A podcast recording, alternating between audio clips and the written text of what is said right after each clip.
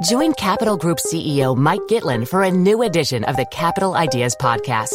In unscripted conversations with investment professionals, you'll hear real stories about successes and lessons learned, informed by decades of investment experience. It's your look inside one of the world's largest asset managers. New episodes are available monthly. Subscribe wherever you get your podcasts.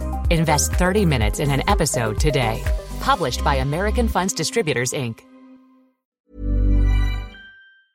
recorded 10% of the songs he wrote. She felt until people heard the voice of the man in the archive, they wouldn't really understand who Woody was. So our job was to specifically to bring Woody into the 21st century and to make him into a more three-dimensional character. I mean, that sounds almost like a pop song as well, doesn't it? The way you've done it there, at least. Well, that, you know, what we tried to do is we tried to, in that particular song, we were trying to go for kind of Woody Guth, uh, uh, uh, Buddy Holly vibe. Oh, okay. Uh, because basically we had these songs and we were looking at them. You know, it was written in 1948, My Flying Saucer. Woody, Woody, you know, lived in Texas. Buddy Holly lived in Texas. We're trying, you know, it wasn't completely just throw whatever you like at it, but but really the the model we were thinking of for the recording was that, I don't know if you're familiar with the basement tapes that Bob Dylan recorded course, with yeah. the band. Yeah. Well, a lot of the songs were traditional songs that the band played with Bob, and Bob was leading them into these traditional songs. But when you heard these songs, which were old timey songs, you knew that the band that were playing them had heard Little Richard.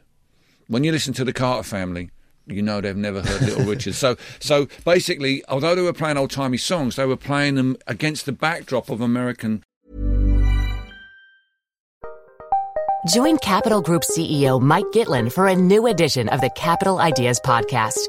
In unscripted conversations with investment professionals, you'll hear real stories about successes and lessons learned, informed by decades of investment experience. It's your look inside one of the world's largest asset managers. New episodes are available monthly. Subscribe wherever you get your podcasts. Invest 30 minutes in an episode today. Published by American Funds Distributors, Inc.